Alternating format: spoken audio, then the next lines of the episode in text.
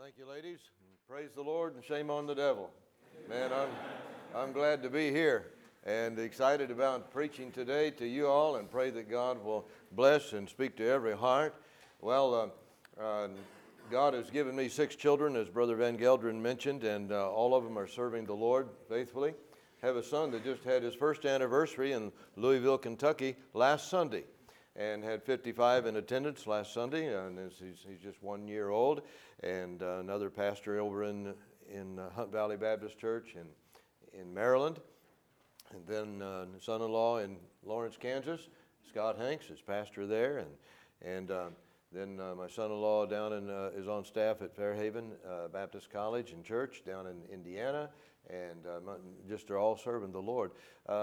then we have 26 grandchildren looking forward to all of them serving the Lord in their life, getting old enough to get saved, and, and then uh, uh, trusting the Lord, and then surrendering their life for the Lord. We had have um, uh, four of them in Bible college right now, uh, one that's graduated from Bible college, and then we have about 21 more coming along, and uh, looking forward to all of them serving God in some capacity, and that's the goal uh, man, get out there and reach people for the Lord Jesus Christ. And it's good to see you all involved in the soul winning program here and telling people about Jesus. And uh, maybe some of you here today have never had the joy of leading somebody to Christ, and you uh, you haven't done that yet. And these different individuals that have, and they did this past week, you think, man, I wish I could win somebody to the Lord. Well, I'll tell you what, you be faithful and keep giving the message out, and you can and, and you will be able to lead somebody to the Lord.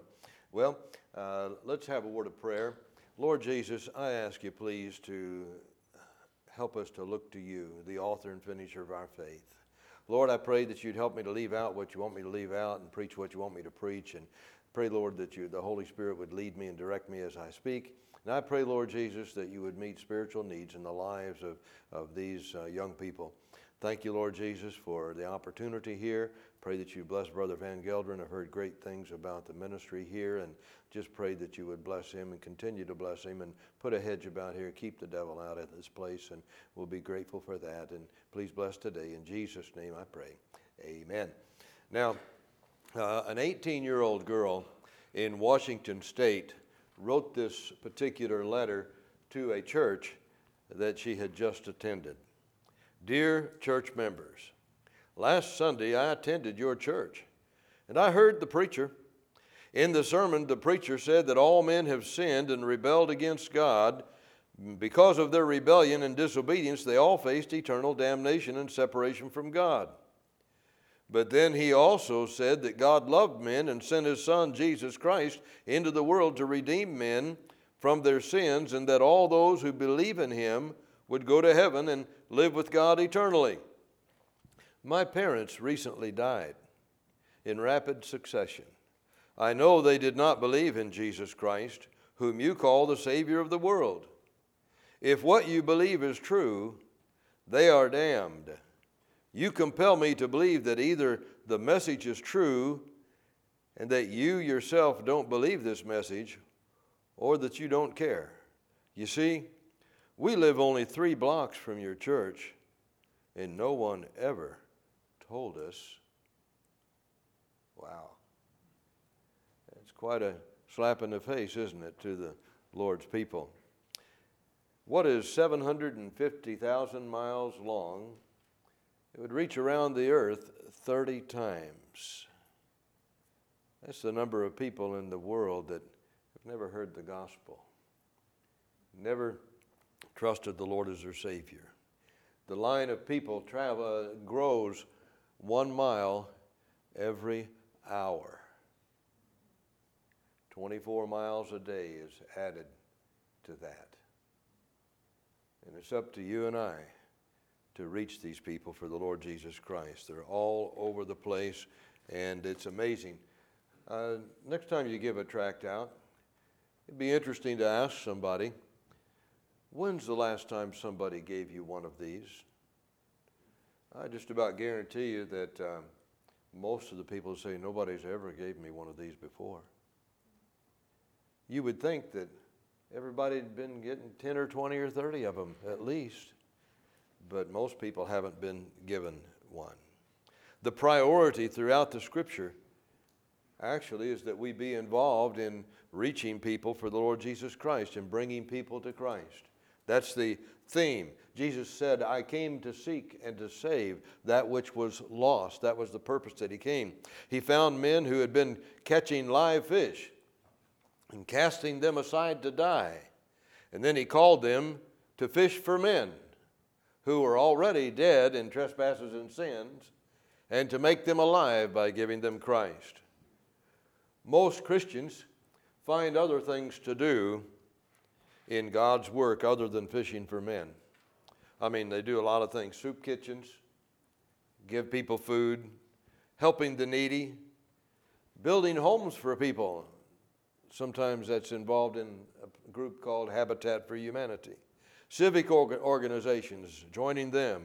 But Christians have a much greater work to do than simply making the world a better place from which to go to hell from. We need to reach people for Christ. We forget that God has called us into fishing for men, not to be keepers of the aquarium. You know, the Bible says, He that winneth souls is wise. He says, They that sow in, uh, they, we must sow in tears, and they that sow in tears shall reap in joy. He that goeth forth and weepeth, bearing precious seed, shall doubtless come again with rejoicing, bringing his sheaves with him. Now, the, definite, or the definition of soul winning, of course, is a definite effort to lead a definite person to accept a definite Savior at a definite time. That's the definition of soul, win, soul winning. And uh, you know, almost an unknown individual won D.L. Moody to Christ. Almost an unknown individual won Charles Spurgeon to Christ. What if you led the next Charles Spurgeon to Christ this past week? What if you don't know what the person might do that, that you uh, reach for the Lord? You don't know what effect your life and will have upon people. I, I think it's interesting when I think about, uh, oh, about three or four years ago, I got a telephone call from a fella. And he says, This is Jack Woodard. Do you remember me? And I said, No. He said, Well, I was two, younger, two years younger than you in high school in Brunswick, Missouri. Now that explains it. When you're in high school, you don't pay any attention to anybody younger than you. I mean, if they're your age or older, okay, but if they're younger than you, they're nobody right? And so I didn't know this fellow, Jack Woodard, but he said, I was watching you, and I knew that you had something that I didn't have. And I wanted what you had that gave you joy and gave you, looked like you had peace in your life. And, and I wanted that, and I didn't know what it was, but I was too uh, bashful to come up and ask you, so I followed you around. And I watched you and watched what you did and watched what you didn't do. I even followed you to church. And I kept asking people what Roger had that, that I don't have. And finally, somebody said, He has Christ and you don't. And they led him to Christ and he got saved. And he says, I'm an independent, fundamental, Bible believing Baptist preacher in Mendenhall, Mississippi today because of your testimony in high school. Whoa. I didn't even know I was affecting anybody, Brother Van Gelderen. And do you know that you don't know who is watching you? You don't know who you're affecting. And everything that you do can have a positive or a negative effect upon uh, people that you come, on, come in contact with. Everything that you do, your attitude, your spirit, how you respond to people, how you act in the, in the uh, line at the grocery store or when somebody waits on you and whenever they give you the wrong change and your attitude toward things like that and whatever. Uh, people are watching you and we need to exemplify the Lord Jesus Christ 24 hours a day, seven days a week, 365 days a year, all the time.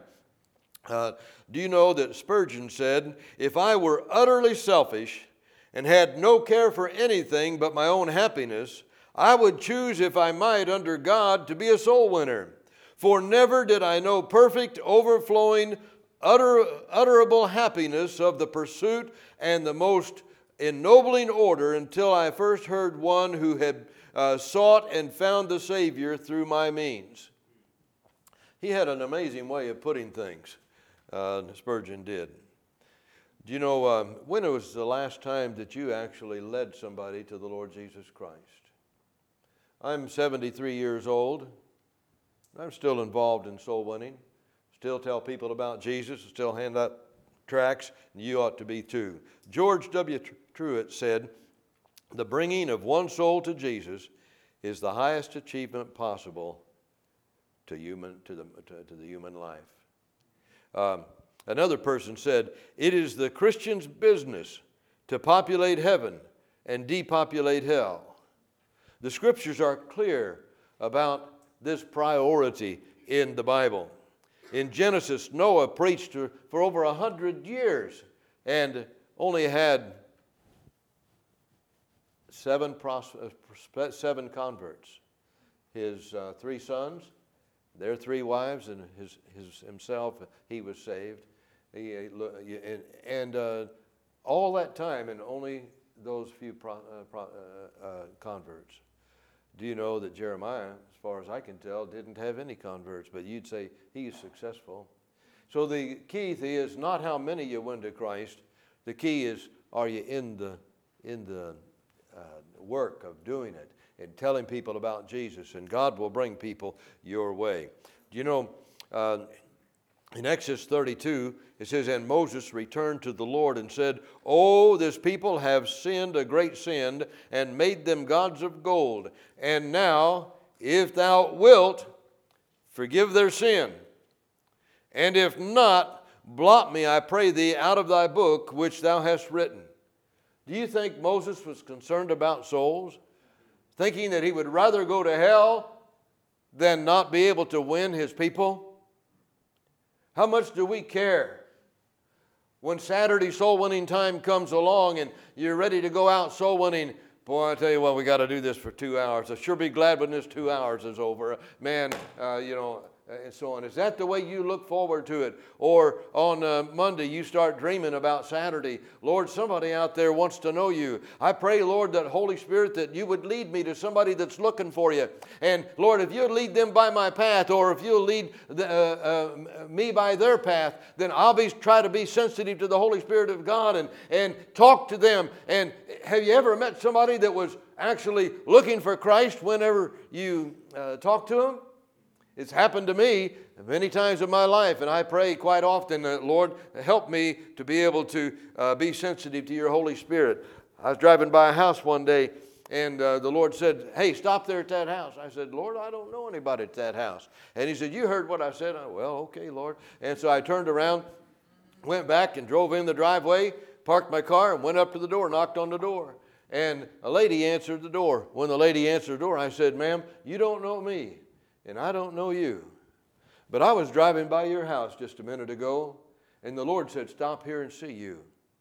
Are you having problems? And that lady just broke down in tears.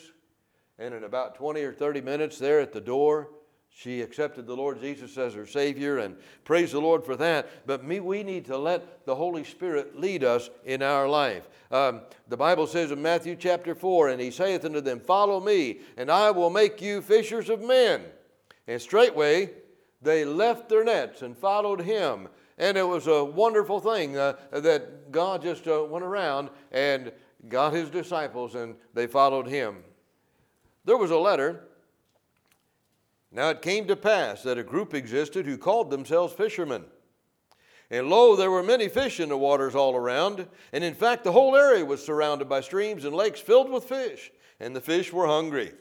Week after week, and month after month, and year after year, those who called themselves fishermen met in meetings and they talked about their call to fish and their, the abundance of fish and how they might go about fishing. And year after year, they carefully defined what fishing meant, and, and they defended fishing as an occupation and declared that fishing is always to be the primary task of the fisherman. Continually, they searched for new and better methods of fishing and for new and better definitions of fishing. These fishermen built a large, beautiful building called the fishing station. And the plea was that everyone should be a fisherman and every fisherman should fish. But the one thing they didn't do, however, they didn't fish. After one stirring meeting in the fishing station on the necessity of fishing, one young fellow eh, left the meeting and went fishing. The next day, he reported that he had caught two outstanding fish. He was honored for his excellent catch and scheduled to visit all the big meetings possible to tell how he did it. So he quit fishing in order to have time to tell about the experience to other fishermen. Imagine how hurt some were one day when a person suggested that those who don't catch fish are really not fishermen. No matter how much they claim to be, yet it did sound correct. If a person is a person a fisherman, if year after year he never catches a fish, is one a fisherman if he doesn't fish? Can you be a soul winner if you don't go? Cannot. Proverbs chapter 11, verse 30 says, The fruit of the righteous is a tree of life, and he that winneth souls is wise. Daniel says in Daniel 12, 3, And they that be wise shall shine as the brightness of the firmament, and they that turn many to righteousness as the stars forever. Oh, why don't we believe the Word of God? Why don't we believe God when He tells us something? When He says that, that, that how wise it is to win souls and how you'll shine as the brightness of the firmament whenever whenever you win souls to Christ and so on. Now, we call um, soul winning a lot of different things. The Bible calls it soul winning, and the Great Commission calls it preach the gospel to every creature. Acts 1 calls it witnessing. The Lord says it's fishing for men or seeking to save that which is lost. Our world today refers to it sometimes as visitation, evangelization, but whatever we call it, we're commanded to do it because um, it is wise to do and it's in the Word of God and it's instructions for us to go out and tell people about Jesus. Now, if you're a student here and if you go through four years of college and you never go soul winning and you never tell people about Jesus, then you're wicked. You're wicked. You're not doing the job that a Christian ought to do. Um, really, we need to be involved in this thing of soul winning. One day, there was a man in my church in New York when I started a church there, and uh, didn't start the church in, in New York, but but uh, uh, was pastoring there. And uh, this guy's name was Joe Pataccio. He was driving down the road, and all of a sudden he came upon an accident, and there was a car that was upside down over on the side of the road, and it was on fire. He jumped out of his car and ran over, and there were already about 15 or 20 people that were standing around looking. And he ran over to the car and opened the door. The car was upside down, and the, the, the driver was, was hanging there, but he couldn't get his seatbelt off because it was stuck because of his weight pulling on the seatbelt, and he couldn't get it undone. So he ran over. Said, Anybody have a knife? Anybody have a knife? And so he finally got a knife, and he ran back over, and, and he took the knife, and he sawed the, the seatbelt in, in two. And the man then fell down into his arms and he got him out of the car and he was burnt so bad that he lost both of his legs. And he did live through it. And uh, a couple of weeks later, then Joe Batashia was able to lead this young man or this man to the Lord Jesus Christ and so on. But I'm just thinking, well, if those people standing over there just watching would have helped him to start with, they could have got him out of the car without that. There was another accident, just just real close timing with that, not at the same place, but a different area. And uh, uh, six people were in the vehicle, and the vehicle caught on fire. One guy stopped and he ran over there, and he got three of the people out of the vehicle. But there were about 20 people that were standing there watching, and they didn't help. And three of the other people, the other three people, burned to death. Nobody cared. They let him die without Christ. What a horrible thing, a sad thing that mankind would look to, uh, at other men and not help. And how many of you have rescued somebody from hell fire in the last six months? How many of you have done that? The Bible says, uh, How can they believe on him in whom they have not heard? And how shall they hear without a preacher? Uh, Eh, 2 Corinthians 5:20 says, "Now then we are ambassadors for Christ. We represent him as though God did beseech you by us. We pray you in Christ's stead, be ye reconciled to God." He says in Ephesians 6:15, "And your feet shod with the preparation of the gospel of peace." James 5:20, "Let him know that he which converteth the sinner from the error of his way shall save a soul from death and shall hide a multitude of sins."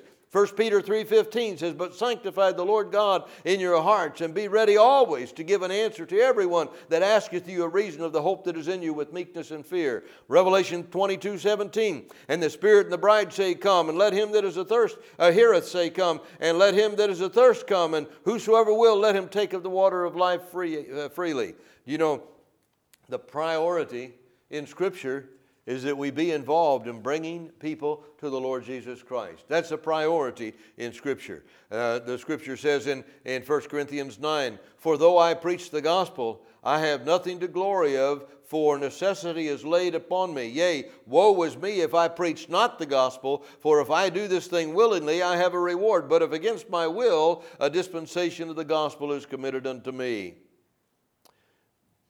Paul had a great attitude toward soul winning in Acts chapter 20, where he says, And now, behold, I go bound in the Spirit unto Jerusalem, not knowing the things that shall befall me there, save that the Holy Ghost witnesseth in every city, saying, The bonds and afflictions abide me.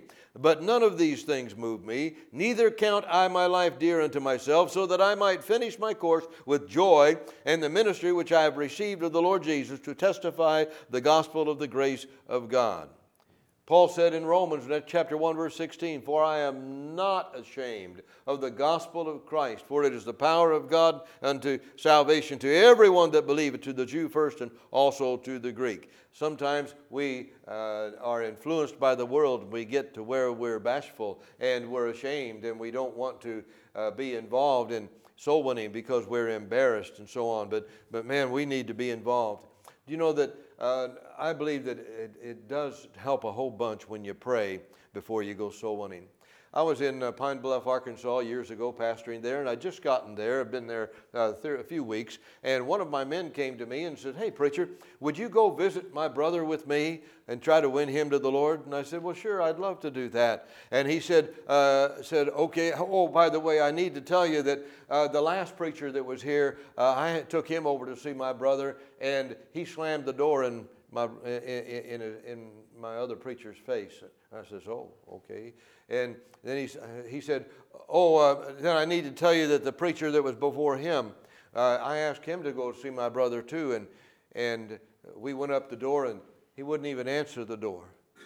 You know, oh, okay. And so what do you want me to go over there so this guy can tell me off or something, you know? And anyway, uh, I said, well, listen, uh, when we, uh, we, we need to set this up, and let's set it up a couple of weeks from now. And we set it up, and on that uh, uh, day, we did go, but uh, the two weeks before that, I was praying. I said, Lord, I'm going to go over here and see this guy and try to bring him to you. But Lord, he's had some experiences where he's been non receptive and he hasn't even allowed the other preachers to even talk to him. His brother's concerned for him, and Lord, I'm concerned for him, but, but unless you work a miracle, I'm not going to get anywhere either. Because I'm not much different than those other preachers. Lord, would you do something? Do something to help me to at least get the gospel to him so he can make a choice of whether to accept or reject our Savior. And so the day came, and, and uh, this guy's name was uh, Brother Tally. And Brother Tally got in my car, and we were on our way over there. And on the way over there, I said, Now, Brother Tally, uh, I'm going to do the talking. You just be quiet. You just uh, pray for me in, in, your heart as I'm talking to this fella. And um, we'll just trust the Lord to take care of it. And so he says, Okay. I knew I needed to give him that instruction because I knew, knew that uh, otherwise he might interfere with the uh, uh, program. And so now this. Um, this house was a quadruplex. It had two apartments on the bottom and two apartments on the top. Had a stairway on the left side and the right side. And uh, this man's brother lived on the upstairs on the left-hand side. We get out of the car and we walk up to the stairs and I start to knock on the door. And God did something that had never happened to me before. I started weeping. I knocked on the door and Tears were running down my face. And Mr. Tally's brother opened the door just a little bit. And I, said, Mr. Mr. Tally, tears just running down my face. I could hardly talk. And I said, We need to talk to you. And he didn't know what to do because he'd never seen somebody standing at his door weeping. And and I wasn't doing it on purpose. I had never done that before. And so he says, Well, uh, uh, come, on, come on in. Uh, now we've gotten further than we'd ever gotten before. And we sat around his kitchen table. And I went through the plan of salvation with him, and about 30 minutes later, Mr. Talley's brother prayed and asked Jesus to save him. Do you know that sometimes if we really cared, God would let you win somebody to the Lord? If you were willing to shed a tear, God would let you win somebody to the Lord. If we really spent some effort in it, God would let you win somebody to the Lord. We had a lady in our church in New York, the last church that I pastored for 14 years there in Lyons, New York. And uh, uh, the reason she was in church is her son had, and his wife had been coming to church. And, and I found out where they lived, and I went and visited them, knocked on their door, and said, Man, why don't you come to church? And, and she says, I don't believe in God. She, she was an atheist.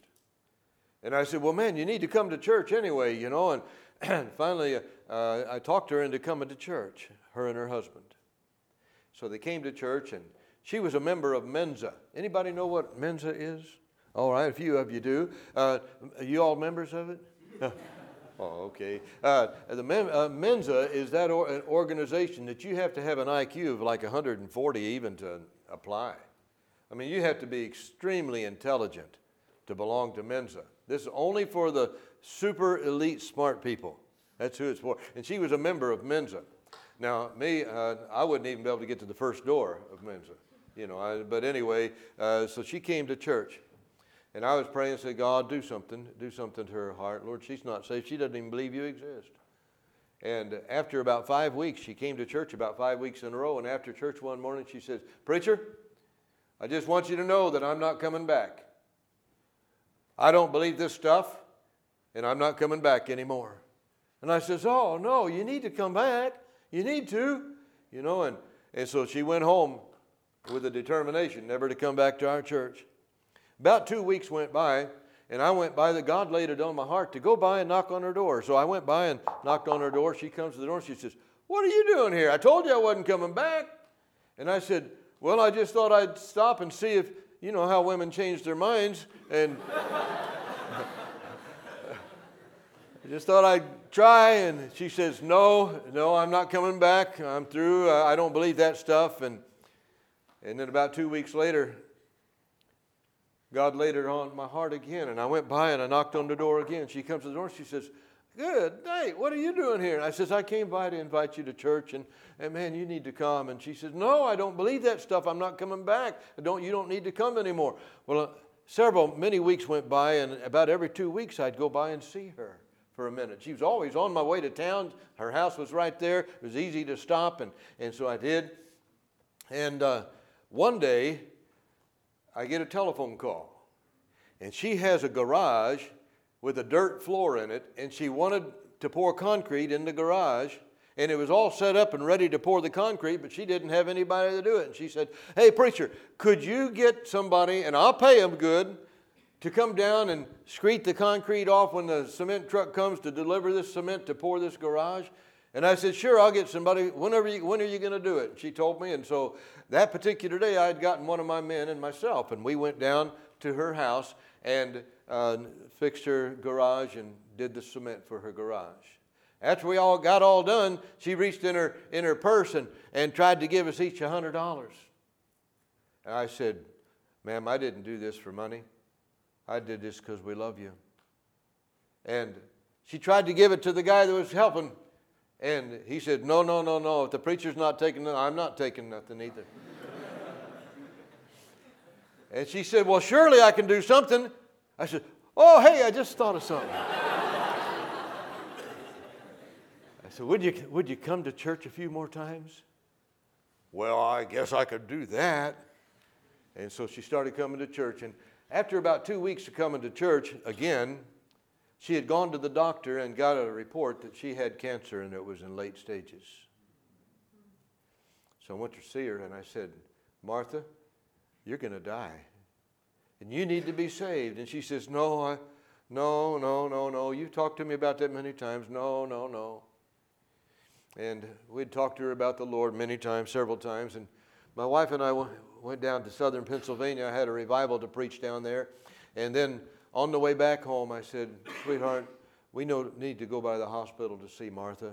We need to try one more time to win her to the Lord before she goes home to, to goes to hell or whatever. And so we stopped by the hospital and uh, went in, talked to her, and Martha, you sure need to get saved. And she says, Oh, no, no, no, not, not today, not today. Now, she used to say, I don't believe none of that stuff, and, but now she's changed it to, not today, not today. So I went home, and, and the next night it got to be up past visiting hours. It was after 8 o'clock, and at the hospitals they close visiting hours at 8 o'clock, but she was so heavy on my heart that I said, Man, I, sweetheart, I got to go back to see Martha. And so I got my car and drove the 20 miles or so to the hospital. And the preachers can get in just about any time. All you got to do is pretend you're a doctor and uh, go into the hospital. And anyway, I went to her room and and she had already had the gospel given to her many, many times, and she knew all about it. And I just looked down at Martha, and her daughter was sitting right across the bed from her. And I said, Martha, why don't you just give up and get saved? And she looked up and says, Okay. And then a few minutes later, Martha asked Jesus to save her. Sometimes we give up on people. She got born again, and then after, after the prayer, she prayed and asked the Lord to save her. Then she opened her eyes and she says, I don't know why I didn't do that a long time ago. Wow. And I said, I don't know either. It would have saved me an awful lot of work.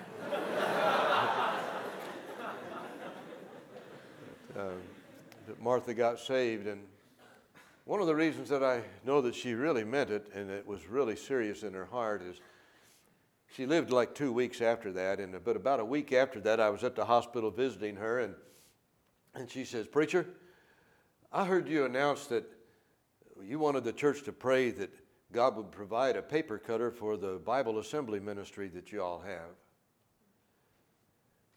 Would you hand me my checkbook?" And she wrote me out a check for three thousand dollars to pay for a paper cutter. Man, when God gets your soul, He gets your pocketbook too.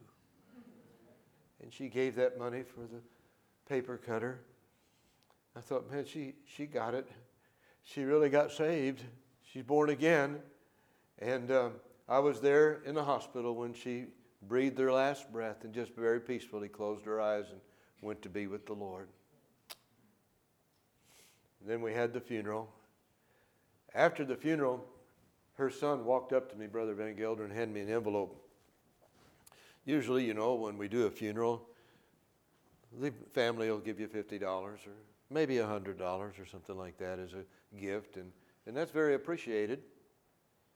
But I opened up the envelope and looked, and there was $1,000 in the envelope with a note. I told my son he had to give you this at the funeral.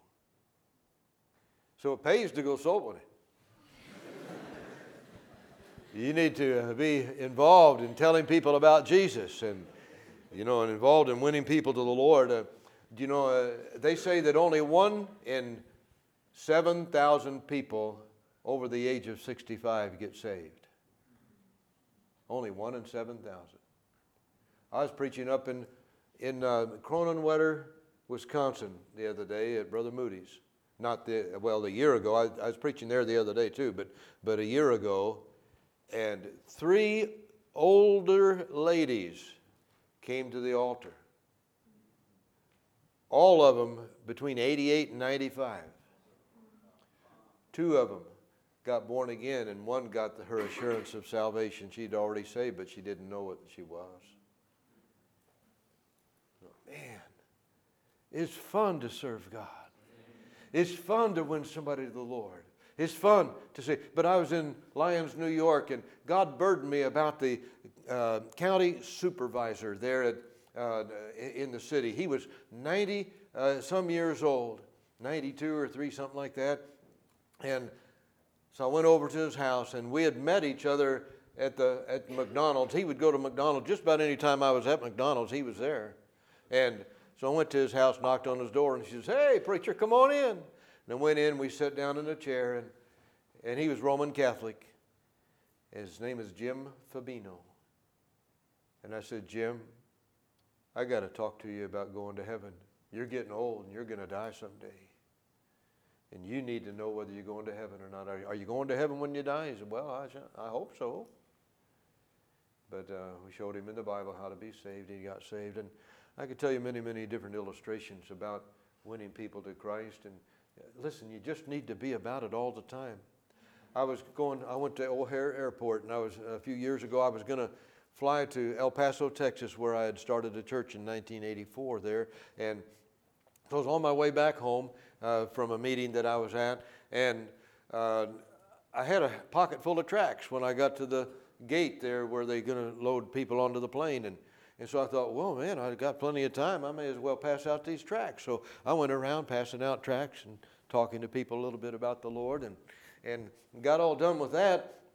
Then they started calling people to get on the plane. Well, this particular plane, all of the seats were facing the front of the plane except the first row. When you went in, there were three seats on this side and three seats on this side facing the back. And I always like to watch what's going on. So I thought, well, I'll just sit down there. The, there's three seats in front of me and the three seats facing everybody else. So there were six seats there, and I sat down in the one by the aisle. Well, when I was passing out tracts, I, I passed out a couple of tracts to this family that were five people in the family a man and his wife and three kids. And they get on the plane and they see five seats there. They all sat down. The mom and dad sat across from me, and then the kids sat down. And so um, I had a captive audience all the way to Denver, Colorado. I said, Where are you all going? They said, Denver. And I said, Oh, you on vacation? And they said, Oh, no. Uh, my daddy died, and we're going to the kid's grandpa's funeral. And I said, Oh, that's, that's so sad. I'm sorry about your daddy. And we talked for a while, asked him the question Where are you going to go when you die? And before we got to Denver, the mom and dad and one of the kids got saved. The other two kids were too small. But you can win people to Christ anywhere. Anywhere. You ought to pray and you'll say, Lord, somebody in Menomonee Falls or Milwaukee, somebody wants to know you, Lord. Somebody's looking for you. I have no idea who in the world it is. Would you lead me to them? or lead them to me and help me to be sensitive to your Holy Spirit. You'll just tap me on the shoulder in some way and say, hey, there he is, there she is, that's the person, talk to them. And Lord, I promise I'll try my best to pay attention to you and talk to that individual.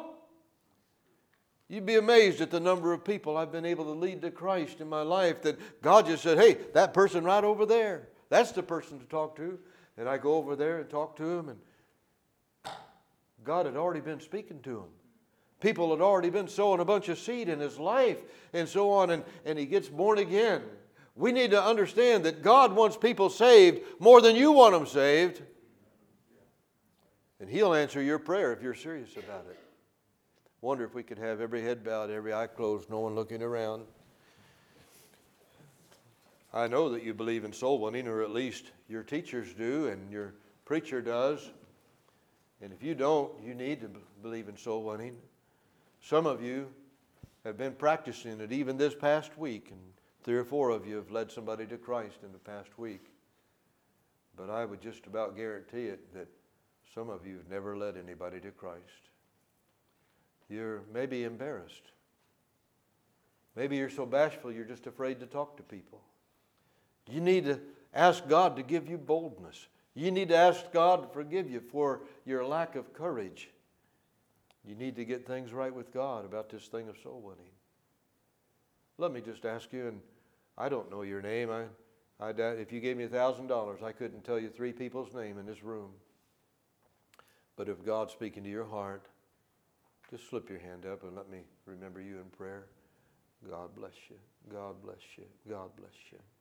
Thank you. You can put your hands down. Let's all stand for prayer.